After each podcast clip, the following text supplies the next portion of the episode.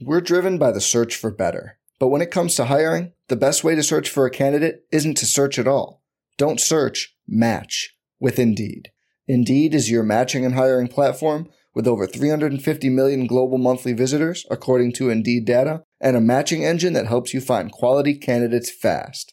Leveraging over 140 million qualifications and preferences every day, Indeed's matching engine is constantly learning from your preferences Join more than 3.5 million businesses worldwide that use Indeed to hire great talent fast. And listeners of this show will get a $75 sponsored job credit to get your jobs more visibility at Indeed.com slash BlueWire.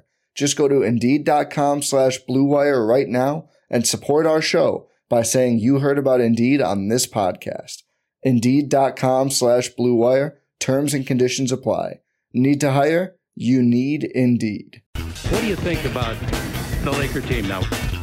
You follow the box scores of the games every day? Just the Lakers. You're kidding. That is really a compliment. I was pleased to see you smile at the top of our show because once the game starts, you have a game face. You don't smile much out there. I don't think you have to do things for money anymore. Correct. What's up, Laker fans? Welcome to the Laker Film Room Podcast. I'm Pete, joined by Darius. And last night, the Lakers got absolutely dog walked in Philly, ending in some ominous quotes from LeBron James about how what the Lakers need to change a lot.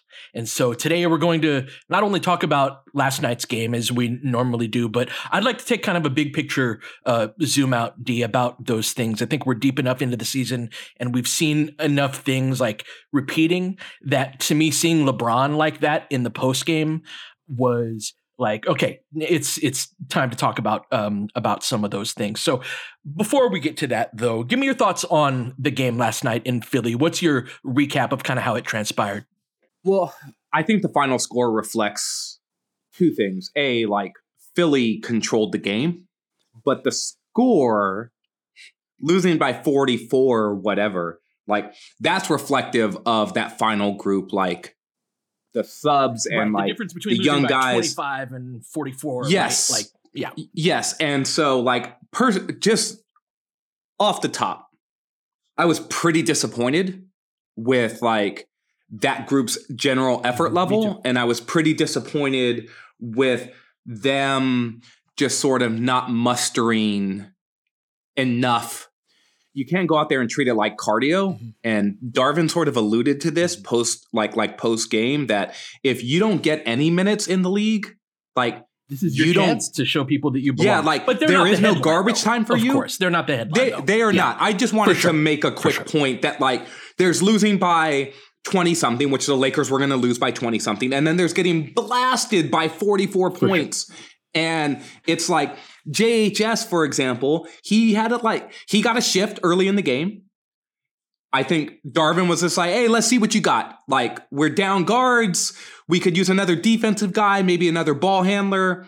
Let's try you for a shift and let's see what what it looks like. He played like three minutes, and I think he had a plus minus of zero. He finished the game with 11 minutes, so he played pretty much the whole last stretch of the fourth and he finished the game with a minus 17.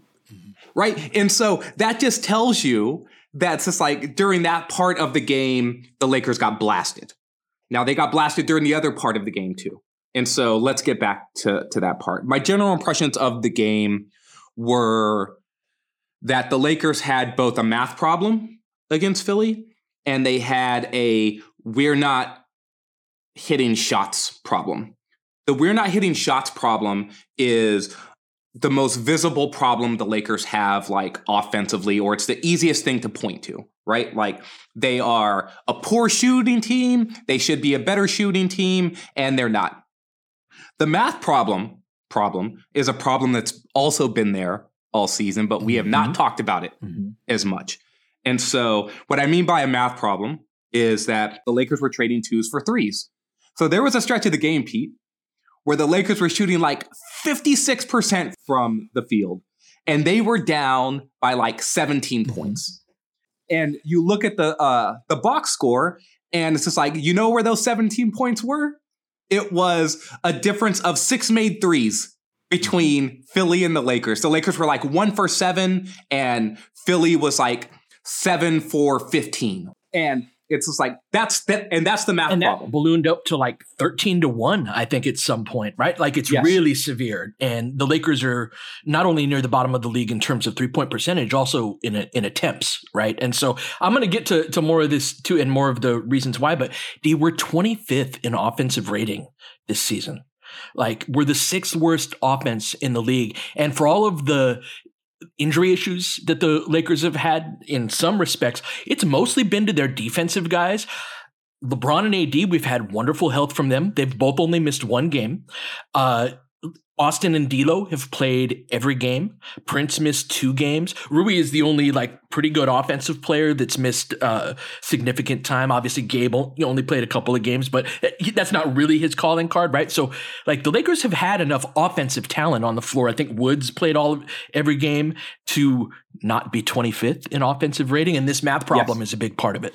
So my overall feeling about the Philly game was like, oh, the Lakers are playing a different style of basketball than Philly. I was pretty frustrated last night. I don't say this a lot, like on the pod, but I thought the game plan or the strategy or the tactics that the team used were not appropriate for the opponent Especially on on And- defense, we talking. Mm-hmm. on defense. Mm-hmm. Offensively, I think is a whole nother thing. Defensively, the Lakers were doing some things that I just didn't really agree with. I, I thought Like, it was I the just worst don't know another way to say it. I thought it was the worst game plan of the season. Yeah, it, and it's just like, and it gets tricky here. Like, I mean, there's a lot of people online that are like, I'm smarter than the coach. They don't say it that way, but Sure. that's how they talk. Sure. Right. And I will never say I'm smarter than the coach, like, ever. Like, these guys are having, I'd love to be in a room to have context to all of the stuff we Mhm. see on the court, and I'm not. And knowing what you do not know is an important part about being able to analyze what you do see. Is that there's always going to be missing pieces of of information. That said, the things I saw in terms of an execution standpoint and what the Lakers were attempting to do, they were attempting to shrink the floor on Joel Embiid. The 76ers play a lot through Embiid at the top of the key, and he actually brings the ball up a fair amount, or he did at least in this game. And the Lakers were pinching driving lanes against Joel Embiid and basically shrinking the floor so that he was seeing help early in possessions. And it was making his passing reads pretty simple. Oh, yeah. He was then just passing to guys that were on the wing, that were open. And those guys were like, I'm open. I'm shooting the ball now. And even if a contest was getting there, it was getting there a hair late. And those shooters were shooting with confidence, so it didn't even matter. And even like a guy like Pat Bev, who was like three for 22 from three, like, well, yeah, we were guarding him like he's Ben Simmons, right? Like that. Yes, they ducked under every screen against him. They treated him like he, like, oh, you're the Pat Bev that was on the Lakers last year, the guy that couldn't hit a three. And to his credit, Pat Bev was just like, I didn't hit a three for y'all, but I'm about to hit him against y'all. They were such easy shots that it's like, I don't know, like most pros are going to make those. Yes, yes, they were. They were practice threes. We talk about this a fair amount that if you give an NBA player practice threes, they will start to get into a rhythm. And Mike mentioned this on the broadcast like, shooting is contagious. Yeah. Guys start to, like, the whole team starts to ride the same wave. And that's what started to happen with Philly. And one of the reasons why I was frustrated was A, because of like the game plan stuff, which is like, you've got the player who is best defensive player on your team, and he is positionally the guy who's supposed to defend the best offensive player on the other team. It's just like if you like I don't know, man. I do not think the game plan should have been let's help Anthony Davis. This is kind of what we were talking about in the preview yesterday, right? Is that like the guy that he has to guard is right in front of him. And when AD is at his best, he is the guy that's helping everybody else. But when that role Yes. reverses, the the the uh, capacity of the Lakers defense goes way down. And this is obviously informed by all of the injuries, right? Like this is something I have a lot more grace for kind of our, our defense. Like I don't think there were any really great answers last night. I think it could have been a lot better than it was, but yeah, I agree. I agree. I just felt like if you're going to die with Joel Embiid getting 50 points attacking Anthony mm. Davis all night Yeah. or get or putting him in foul trouble or whatever. It's just like you just got to live with that. Like there are just times where you got to guard your position, and that's not something that should be like some like oh we're nervous about that when it comes to Anthony Davis. There's like one dude in the league where you think that that about, and it's and it's Jokic, where it's just like okay, Jokic presents a different sort of problem. AD was getting frustrated with Embiid's antics, like in the third quarter, he was you you know doing his like oh like drag the arm thing and he jumped into him a couple of times and got a couple of fouls and, and AD was barking at like like at the refs a little bit. But like this was also the Jokic problem for the Lakers last season in that it's just like, okay, well, you're sending all this help to Jokic. He's still scoring. And then when you're helping, he's just passing to open dudes, and those dudes are hitting shots. Like the Lakers did the same thing to to Embiid. They doubled him in the post, but they were doubling him when he was turning and facing. It's just like he sees the whole Right. floor. You're and and and you're helping one pass away. Like you said, these are like super the- easy assists, right? These aren't like skip pass reads over extended hands. This is like, oh, you're doubling me, but the guy right next to me is open. these were the easiest 11 assists he could have gotten ever. It's just like and and Embiid's not a like triple double machine. This isn't Jokic here who where he's just like, oh, he's got 60 60 or 70 or 80 triple doubles for like for his career. He's got like a dozen of these. And and I would bet at least a handful of those are with blocks. Sure. Right? So so anyways, I was a bit frustrated by the like defensive approach to the game. And then I was frustrated just with like the severity and difference of shot making ability between the teams. And let's go to break here, Pete, because there was a demoralizing effect Yeah. to the shooting. And it reminded me of a game last season or two seasons ago that the Lakers had when they were the team that did it to someone else. We're driven by the search for better. But when it comes to hiring, the best way to search for a candidate isn't to search at all. Don't search, match with Indeed. Indeed is your matching and hiring platform with over 350 million global monthly visitors, according to Indeed data, and a matching engine that helps you find quality candidates fast. Leveraging over 140 million qualifications and preferences every day, Indeed's matching engine is constantly learning from your preferences. Join more than 3.5 million businesses worldwide that use Indeed to hire great talent fast. And listeners of this show will get a $75 sponsored job credit to get your jobs more visibility at Indeed.com slash BlueWire. Just go to Indeed.com slash BlueWire right now and support our show by saying you heard about Indeed on this podcast. Indeed.com slash BlueWire. Terms and conditions apply. Need to hire? You need Indeed. It's only a kick, a jump, a block. It's only a serve. It's only a tackle, a run. It's only for the fans. After all, it's only pressure. You got this. Adidas.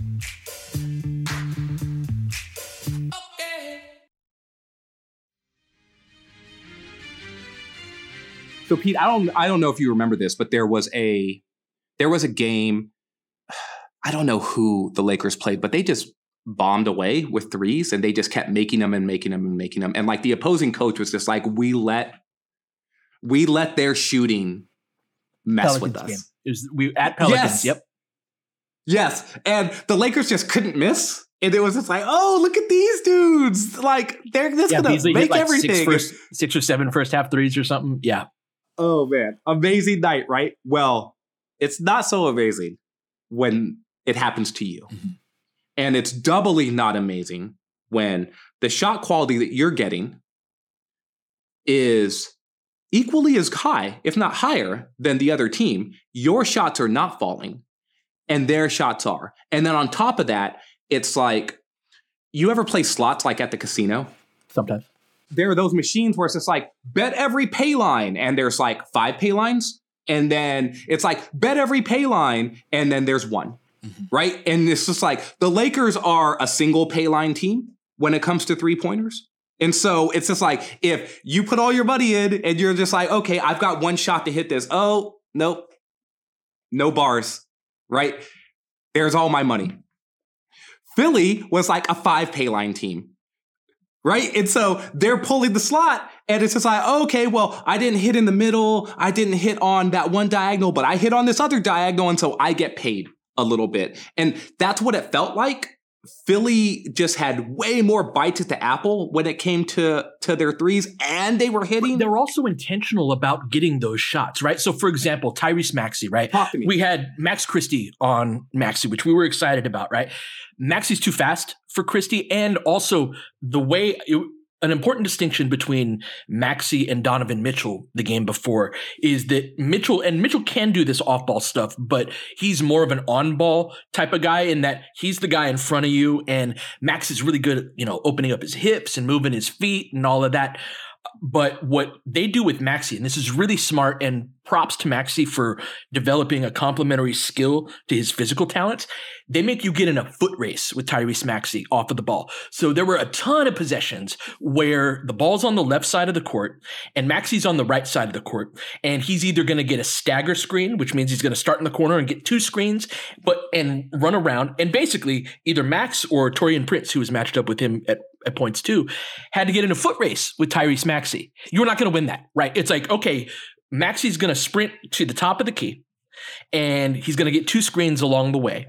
And the the thing that and Maxey's one of my favorite non-Lakers in the league. And one of the things I really respect about what he's done in developing his his game is that he's become a movement shooter. And so if you like the thing that most teams would do against a speed guard like that, where it's like, yeah, your guy isn't going to be able to lock and trail and stay attached to a guy like Tyrese Maxey. So we're going to cheat the route, right? We're not going to, we're going to go under one or both of the screens on the stagger and we're betting that this guy's not going to be able to hit a catch and shoot three while drifting to his left or drifting to his right, which is true of a lot of speed guards because a lot of those speed guys are so used to beating guys throughout their life with their speed that they don't become real great shooters. Maxey's become a wonderful shooter off that. So if you cheat that and you go around and you're trying to, and, and you don't get the proper attachment to him, he's going to take that shot. But my argument, D, is that that's like built into what they do, and that I can't think of an action, for example, that we have in our offense that gets D'Lo or Austin a three on purpose. You know what I'm saying? Like there's there's nothing yes. that we now neither of them have a physical talent to leverage like Maxey's speed, of course. But Philly was like, "Oh, thank you very much in terms of the types of attempts that we can that they can get." And so when you're talking yes. about that five pay line type of thing, it's in part yes, because it's like, "Oh, you're giving us this Thank you. We will take that. And that is part of my yes. frustration with our offense, where it's like, oh, you're giving us this? No, no, no, no. Like the, the thing with AD, sorry, I just small rant. No, please, please. The, the thing with, remember before the, the, the season, Darvin was like, ah, oh, I want AD to take six threes a game, right? Yes. The decimal point is in the wrong spot. He's taking 0.6 threes per game. He is shooting, he is shooting uh, under 40% on shots beyond five feet He's shooting under 30% on shots beyond 10 feet. So he's gone from a three level scorer to a one level scorer. And part of that, it seems counterintuitive, but part of that is because you don't like pop into the open spaces when they're there. And so to me, yes. it was a, a, a glaring distinction between a team that takes what you give them versus a team that is trying to force something over and over again. And Tyrese Maxey is way more of a downhill guy than anybody that we have on our team other than LeBron sure. James, right? And so even a guy yes. like Maxey, it's like, oh, open threes, thank you. And, and so to me, it was just such a glaring difference, man. It was a very frustrating game. Yeah, I was just so first of all, those are all great points. And I was just tired of I was tired of all of it, basically. I was tired of the team's approach. I was tired of the difference in mentality in terms of like within possessions. Mm-hmm. I was tired of this idea of Marcus Morris is a perfect example of this. If you go look at Marcus Morris's game game log, there have been a few recent games where he's played like 15 minutes or 17 minutes. But if you look at his game game log, he has not been a real rotation player for Philly. Mm-hmm. There have been plenty of games where it's like two minutes, one minute, four minutes, mm-hmm. 15 minutes, 12 minutes. And that sort of tells me that he's been sort of that fringe guy. Like, oh, you're our fifth forward. Right. Right. you're our you're our fourth center. Right. Right, Kelly like, you'll out. come in before Yeah, Bamba. You're going to get a few minutes. Yeah, like you'll come in before Bamba. Sure. Morris came into the game though, and he was just like, "I'm Marcus Morris. You know what I'm doing? Getting these shots up, bro. These shots, like I'm letting them fly. this is what I do. I don't care. Like this is my job." And like Taurean Prince started to do this in the third quarter, where he was just like, "I don't care anymore. I'm just going to shoot these." And lo and behold, they started to go in Mhm. right? Now, we could talk about the pressure of shooting when you're down 22 versus the pressure of shooting when you're when it's a 4-point game, right? And that's a different conversation. But the level of I'm letting it fly and the mindset around like what's a good shot and what's not and this goes back to some of the Anthony Davis stuff too. I've talked about this and and I'm not saying the coaches are delivering these messages, I'm not. I'm just talking about what I see on the court and what it looks like to to an outside observer. And one of the things that it looks like to me is that there is an inherent value being placed on each of the possessions that feels higher than what it actually is.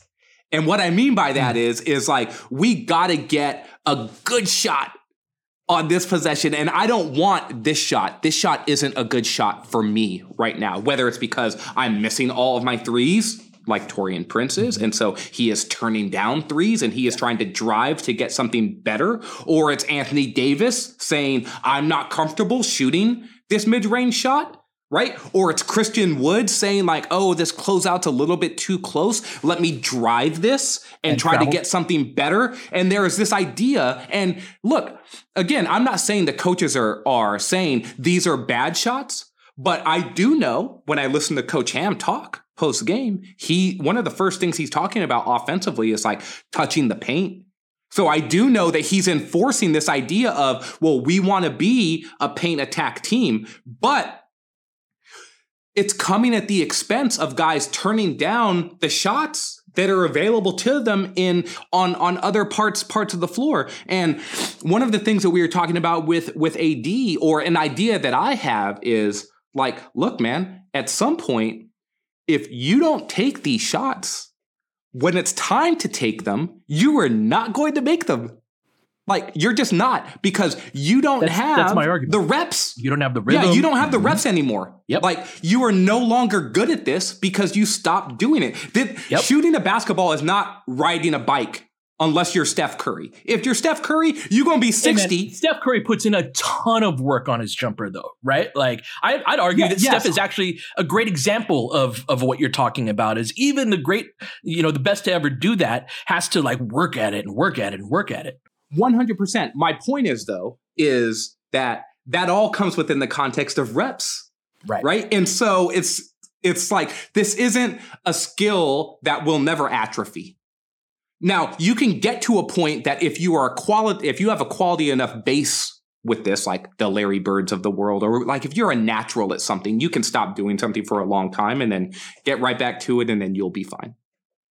But if you're not a natural, you better continue to tap into that in in order to keep that skill at the level it needs it needs to be. And AD has not done that. He just hasn't done it as as a jump shooter. And and we see this.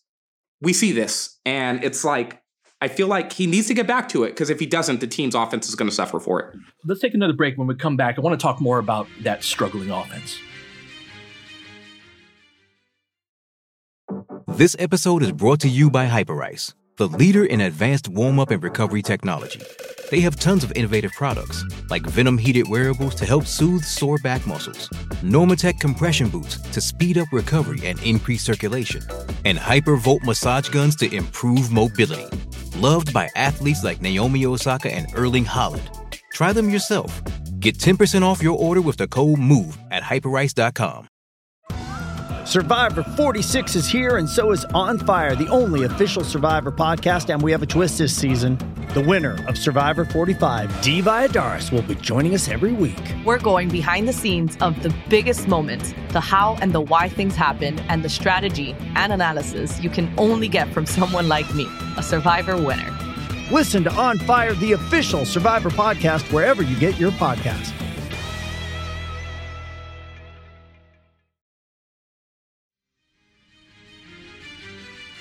So, one portion of the game that I've been really zeroed in on since the preseason is the back half of the first quarter in particular. The third quarter kind of mirrors this, but really the first quarter is part of this. Last night was the eighth time in 18 games that the Lakers have been down by double digits after the first quarter. That should be a huge red flag, especially considering uh, the that so much of it has come on the offensive end. And so I was curious as to what does the score breakdown look like when you just look at the last 6 minutes of the first quarter in terms of each game. And so we have played uh we've played 18 games now and we are a minus 68 in the last 6 minutes of first quarters. That's a total of 108 minutes. So that's bad that's really bad just in and of itself, right? A minus 68 in 108 minutes is basically the equivalent of like losing by 30 or so uh, in a in a 48 minute game. If you go dig into those numbers a little bit more, and we've played four teams that I, I don't quite consider to be that serious. We've played Portland twice, uh, Memphis, and then Utah without Walker Kessler, right? And just kind of how Utah came out in that game, they didn't really show up for that. So those games, that group, uh, the end of the first quarter did quite well. And so if you take those out, and I know this is, you know, being selective on some level, but I consider as us having played 14 serious games. If you take those four first quarters out, the Lakers were minus 87 in 84 minutes. So they're being outscored by more than one point per game or sorry, they're being outscored by more than one point per minute, D. That's like losing by 50 plus in those minutes. And so a big part of those lineups are they're built around AD's offense, right? And so that idea of AD being an offensive hub, we talk about Austin, right? We've talked a lot about Austin in this, and we should still continue to because he's been kind of charged with running that unit, although D'Lo's been getting minutes with those groups too, and they still haven't been scoring particularly well. Um, but yeah that part of the game, D, like things, the wheels have fallen off so many times at that part of the game that I think that it needs to be seriously reevaluated what the team does at that point. 100%. And this is where it's just like they are built around AD, but they're not. They're built around this collective idea of like, what are we doing on offense? Mm. The Lakers don't throw the ball to AD and be like, we're clearing a side for you. If they were doing that, I would say this is built around Anthony Davis, but that's not what they do. They run haphazard pick and rolls. They try to post him. He is sometimes aggressive, he is sometimes not. I might be the biggest AD supporter there is. I'm constantly trying mm-hmm. to make sure that's like he is contextualized properly as a player mm-hmm. because I think it's super important when you're as good as he is that you don't always just get dragged down or looked at from this deficit model of like all the things that that you're not. But there are some things that he's actually not. The idea of like supporting your best players and what your best players need. I am becoming more and more acutely aware that these ideas of playing like slower or without pace, particularly in the half court, is going to be a disservice to Anthony Davis because this plays into the worst parts of his specific yeah. game. Right. And so, one of the things that I really noticed when Austin first went to the bench was when he came into the game, it was like rocket fuel. The pace picked up. Right. Mm-hmm. Oh my goodness, this dude's playing fast, fast, fast, fast. And that is less so now but if, if, I can interject real quick on that, one thing that can please. shut that off is ball pressure right? Like yes. that's something it's hard to be aggressive when someone's attacking you and you don't have that downhill burst. And this is something that's really different about this year's roster versus the start of last season, right? Where you had Russ and Dennis and Lonnie and even the end of the season with Dennis. Dennis was a 30 minute player for us yes. in after the trade deadline, right? And so even those minutes with Austin come, you know, in those second unit groups, there was one guy where it's like, oh, you press up on Dennis, he's gonna zoom all the way to the rim where Austin doesn't have that tool in his bag. And so that can shut down, even if he comes into the game with that type of intention. You got ball pressure guards like Patrick Beverley, De'Anthony Melton, guys like that. They can turn that off. Well, they're picking up Austin full court too. Mm-hmm. It's just like just like they were picking up LeBron full court. Like the scouting book is out, like on the Lakers. We've talked a lot about what to do in terms of like oh, attack the offensive glass and run at them in transition. The other thing to do is like pressure them full court. Mm-hmm. turn it into a half court game. The Lakers are not a good half court offense. And then get them into late clock situations where then if you have to double team LeBron late or double team AD late, and then they're kicking to shooters that don't feel confident just letting it fly. Like it's pretty straightforward. And I'm not an NBA coach, but I've watched a lot of NBA basketball in my life, and I'm just like, hey, this seems to work. Austin being elevated like on the scouting report, these are also things where people are going to be like, okay, well, what are the ways that we can try to disrupt this specific guy? Mm-hmm. And this is one of the ways, right? And it's the same with LeBron. LeBron, do you think LeBron wants to get turned? No, absolutely 10 not. times? No. So he's giving up the ball in the backcourt too. To bring it back to Anthony Davis here, in supporting him, because he does need support. They're not, he's not Embiid. He's not going to come down and basically just be like, oh, I'm just going to run into you and throw the ball up as much as Paul Reed would think that's Anthony Davis's game. It's not, right? He's not going to hunt a bunch of fouls. He's not going to flop around. This isn't his style. One of the things that AD really benefited from last season was was not only like yes, a skill guard. I think a skill guard really helps LeBron. I think like a hammer guard really helps Anthony yep. Davis, but a hammer guard who can pass. Yep. Right. And so he played really well with Russ. Mm-hmm because Russ was just like, I, I'm just going to keep attacking, and and then I'm going to look for you on lobs, right?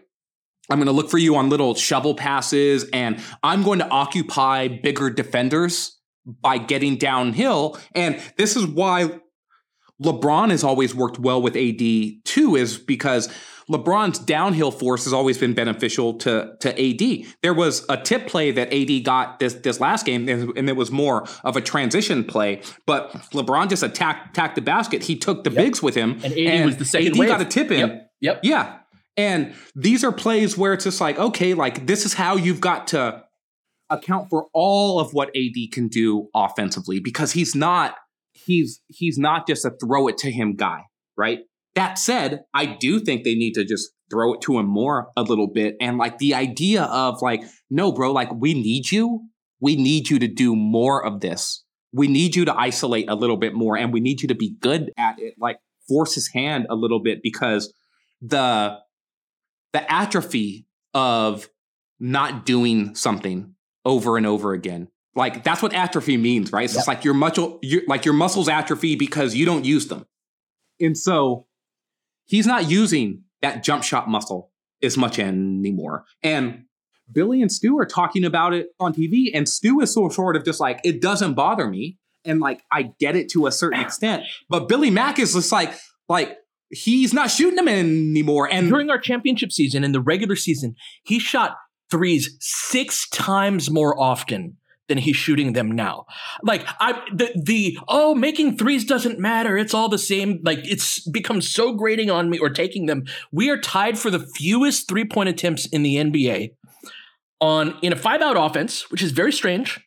And like we are 25th in offensive rating. Like if it doesn't matter, why are we so bad on offense?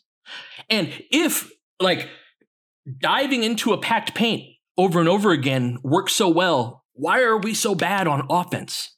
Right? Part of it is the shot making, right? But the idea that AD going from a three level scorer in the championship season to going to a one level scorer now, and th- that's just ah, oh, it's it's fine, you know, just one or two more jump shots is that's all the difference that it is. It's not. What it means is it makes it means the decisions that the it means the decisions that the defense is making is always going to be like, oh, AD's involved. I'm going to default to the paint. I'm not worried at all about you popping out, whether it's the three point line or like, I'm fine with them being 17, 18 footers, right? That was a big part of what he did. He's shooting like, he's shooting below 20% on those like 16 yeah. plus footers.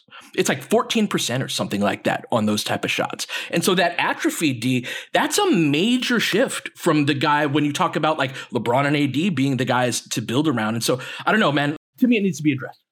100% it needs to be addressed. And I want to go back to LeBron's comments.